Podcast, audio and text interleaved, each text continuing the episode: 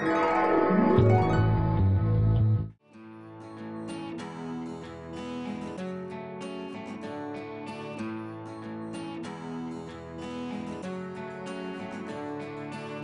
and welcome to the Story of Cooking. I'm Sarah Nicholas. This show explores people and their unique story of cooking. It's going to be a historical journey as well as a culinary experience. Each week, we're going to look at a different group of people, their story of cooking, and how you can create that in your. You don't have to be a four star chef, but you can have an interest in history and a love of cooking, and you can create this meal in your own home. This week, we're going to look at a jousting meal. I wanted to do this show because in Virginia every year, in a place called Natural Chimneys, um, also in the Shenandoah Valley, uh, they hold an annual jousting tournament.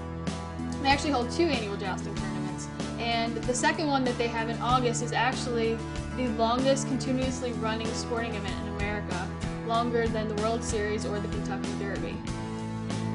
So I wanted I wanted to you know talk about jousting and what you would traditionally eat after a jousting tournament, and of course, um, it's known as the sport of kings, so you would have very elaborate brunches and that kind of thing after a jousting tournament. Um, like I said before, it takes this jousting tournament takes place in Virginia, uh, Natural Chimneys near Mount Solon.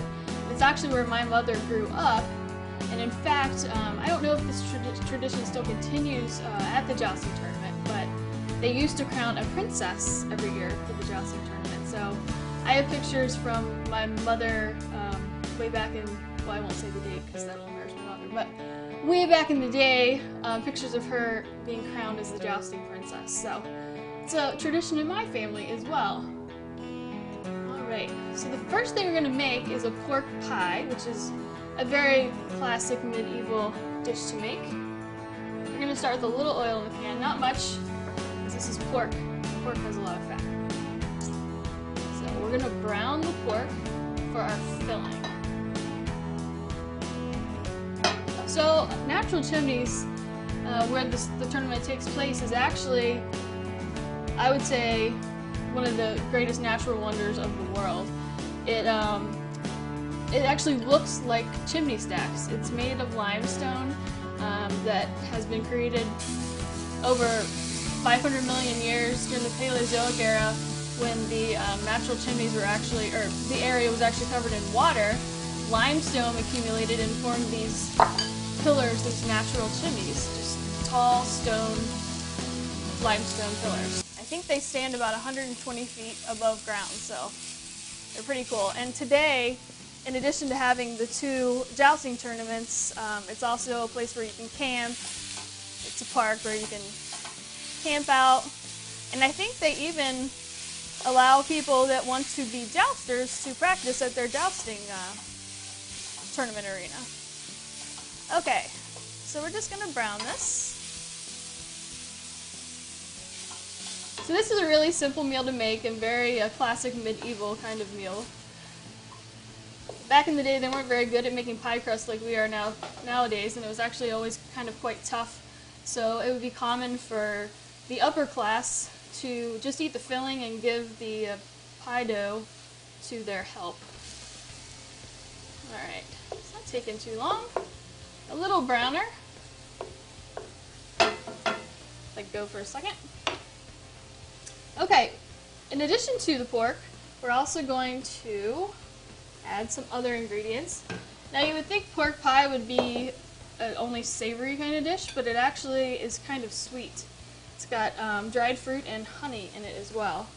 So for the filling, we're going to add six egg yolks. Grated ginger, two teaspoons. One third um, cup of honey. As you can see, it's pretty sweet.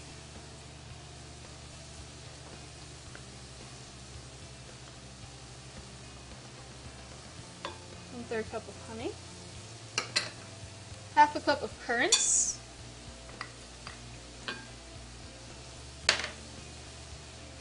Dates. One half a cup of chopped dates. And I guess you could use any dried fruit that you really that you enjoy.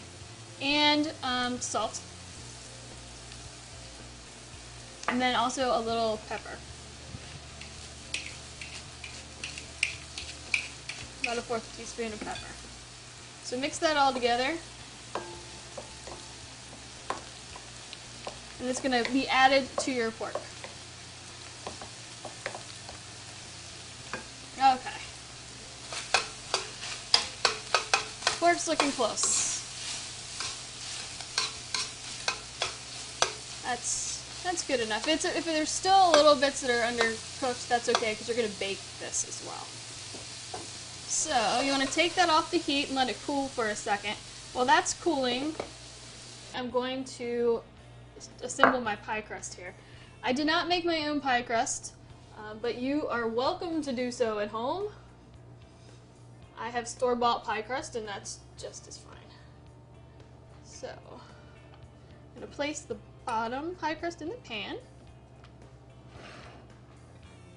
It's cool enough. Um, and then we're going to strain the pork as much as possible. You don't want a lot of fat in your dish. Into our current egg honey mixture over here. The reason why you wouldn't want it to be too hot when you put this in here because you don't want the eggs to cook immediately. Egg yolks. It should be okay.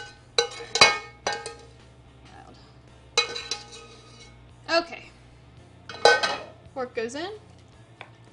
Toss that around.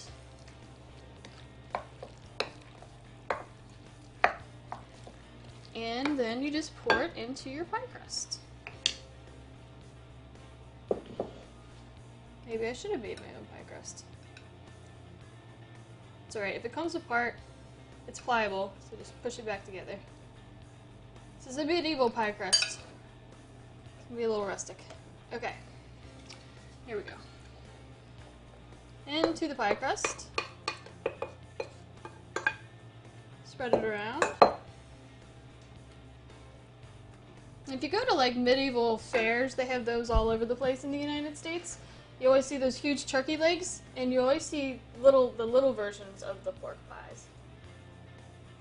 Alright, and then top your pie with your other pie crust.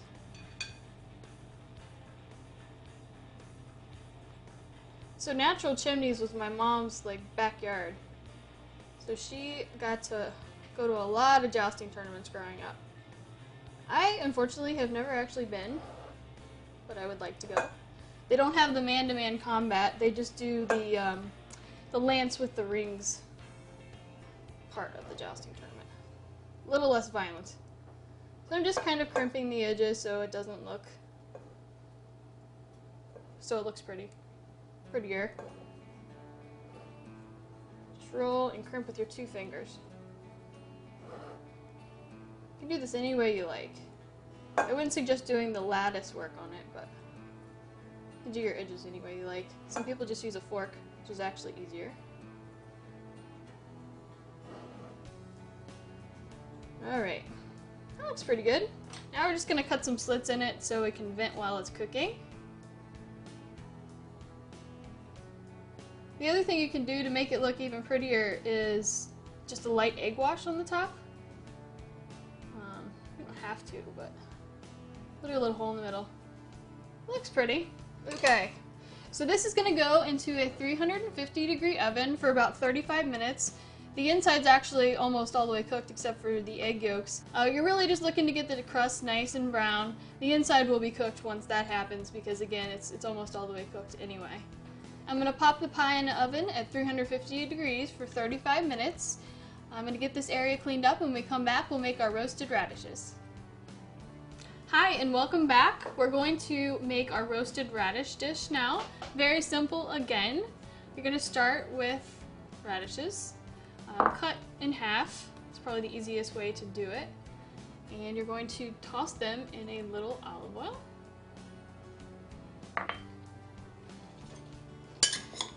So jousting is known as the sport of kings, and I think everybody has this today. People have this romantic notion of what jousting was, like the knight riding into glory and taking the fair maiden's hand. Um, in fact, it wasn't very romantic at all. It was very violent, uh, violent sport, especially the man-to-man -man combat that took place. Jousting actually started in France with a man named Preuilly, and then it spread to Germany and other parts of Europe as well, again in the 10 to 12, 10 to 12th centuries. Okay, so we're going to take these radishes that have been tossed in the olive oil and spread them out on a baking dish. Spread them out so they cook evenly.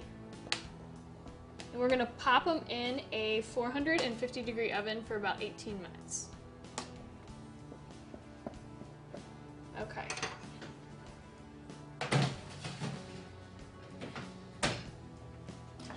Okay, that's in the oven. So now we're gonna start on our sauce for the top of the radishes when they come out. And it's very simple sauce. Simple is the key word in this show today.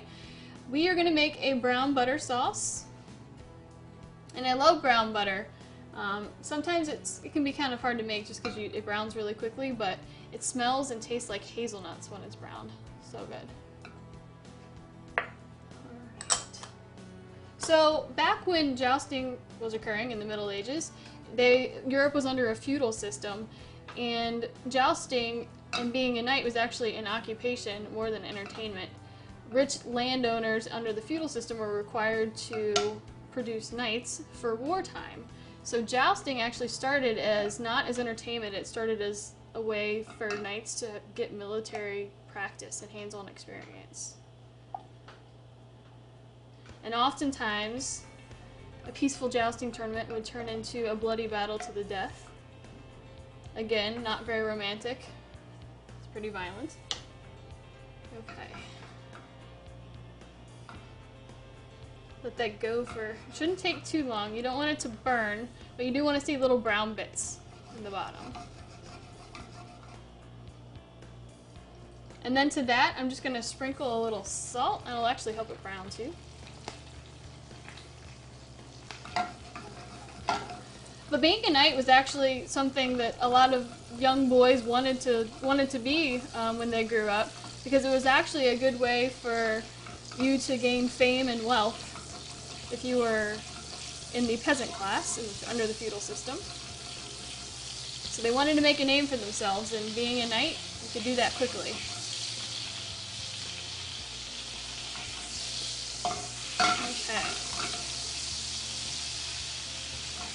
So when I, what I did not mention earlier, when I cut my radishes, I saved the green parts, and this will actually go on the top at the end after we sprinkle the sauce over the roasted radishes. We'll sprinkle the green parts of the radishes over top as a garnish, but we'll do that at the end.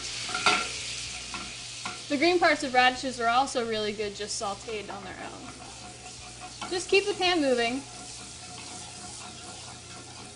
In French, this is called a beurre noisette, and noisette actually stands for hazelnut in French, so usually brown butter tastes like hazelnut. Swirl it. It's getting there. You can see it's getting darker.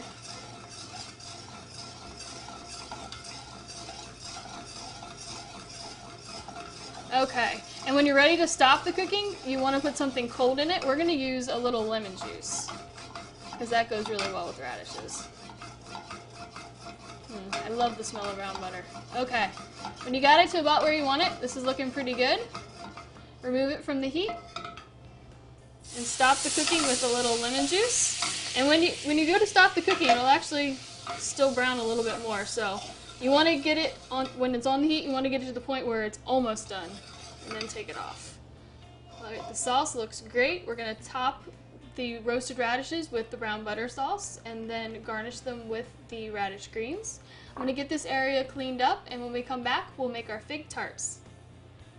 Okay, we're back and we have everything set up to make our fig tarts. The important ingredient in fig tarts are fresh figs. So we have some of those already diced up for us, but we're going to dice up some more just so you can see how it's done. Not very complicated. Okay. You want to mince them up pretty finely.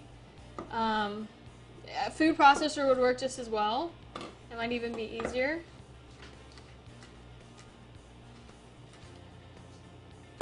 This was eight ounces of figs originally.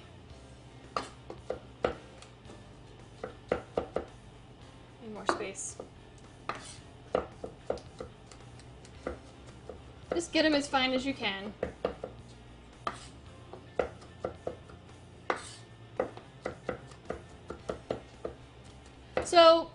Like I was saying earlier, you know, jousting was pretty uh, barbaric and violent, but eventually, around 1066, it turned into more of a formal event, and that's because nobles started participating as knights.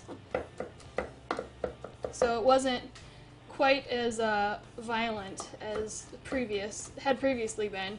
Um, in fact, the hand-to-hand combat actually stopped around that time too because the nobles didn't want to die. So that's when it kind of turned into the whole what we think of as the running of the rings, where the two horse the, the two knights have on the horse have the lance and they try to put the lance through the ring, which is actually pretty complicated. It's easier to uh, hit a man with a lance than it is to fit a lance through a ring. So it became more of, instead of like a military exercise, it became more of an entertainment type of thing. So that, that definitely changed the way of jousting. Um, in fact, around that same time, nobles would actually have to get a royal permit to issue challenges to other rich nobles, rich landowners um, for a jousting tournament. And then the whole process of finding the best knight would commence and the, the knight that was the best would go to the highest bidder. So it's like sports free agency nowadays. Um, in fact, it turned into such a big sporting event that they started having heralds that would actually introduce the knight with poems and song and dance or whatever, basically try to get the crowd behind behind their knight that was fighting. Okay, so we have our minced figs. We're to add our other ingredients now. Just go ahead and put these in here. Okay. We have what's called powder forte, which is really common um, in medieval cooking. Uh, I don't think you can buy it now, but you can make it. It's really easy. It's one part, no, sorry, two parts cinnamon, one part pepper, one part mace, one part clove, and one part ginger. Put that in there. then we have a pinch of saffron, powdered saffron. And this is three tablespoons of honey. We're gonna only gonna use half of this because the rest is gonna rest of the honey is gonna be brushed on top of the figs when they're done.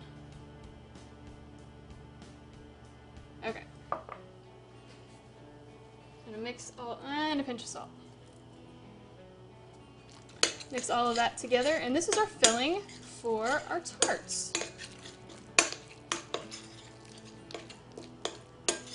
So I said earlier that nobles started participating in jousting because they wanted the fame and glory as well.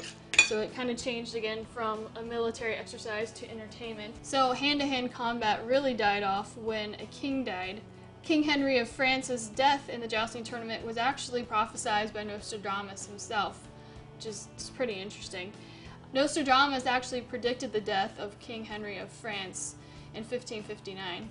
Um, King Henry VIII of England also got involved in jousting and he suffered a tremendous injury that actually plagued him the rest of his life and some people even said was part of the cause of him dying. So they definitely made it a little safer after the nobles started dying off. Okay, so we have our mixture. Now we're going to make our tarts. Again, I'm going to use already store-bought pastry dough. You can make your own you wish. These are gonna kind of look like raviolis. All right, so you just take a little bit, pop it center. Just do a few.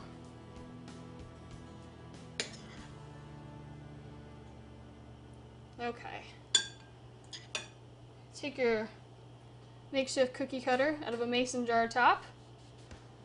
Which works just as well. Cut out little rings.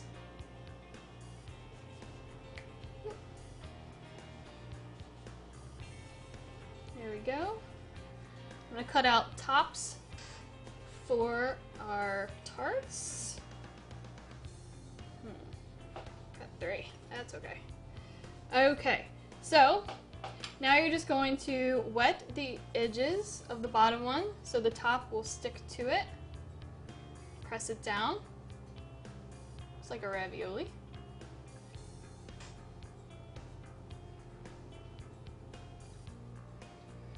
Okay, and this is gonna go right into oil and fry up. Doesn't take too long at all.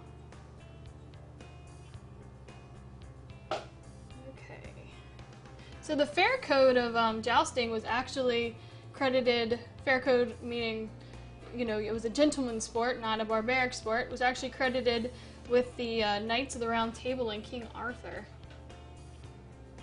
Which is very interesting. Okay, I'm gonna do one more. do three for you. In the uh, 16th century, it kind of jousting became obsolete because the introduction of firearms and gunpowder and all that kind of took over the uh, art of warfare in Europe. And then by the 17th century, it was kind of gone. America is the one that's actually held on to the tradition more than anybody, and ironically, we never had it to begin with. Okay, so I have three and I have hot oil, so I'm just going to drop them in. Shouldn't take longer than a minute or two. Just want the dough to cook. The, the filling's obviously already cooked. It's just fruit and spices. Want to be brown and crispy.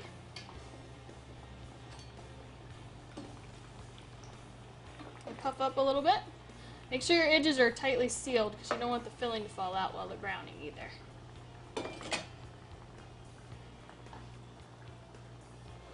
We'll just place them directly on the cutting board. Ideally, you'd want to put them on a paper towel or a rack to drain the oil.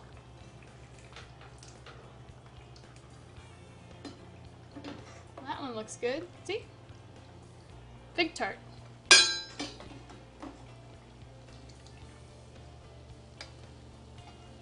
Okay, I'm going to finish the rest of my tarts, clean up the area, and when we come back, we'll have all three dishes plated. Okay, we're back and we have all three dishes plated or almost plated. We're going to finish off the radishes. Like I said earlier, we're going to use the radish greens. So I'm going to chop those. I don't need all of them. Take a few. Okay. We're to chop them chiffonade style. Just lay the leaves on top of one another and roll them and then just slice them thinly like so. So it looks pretty on the top.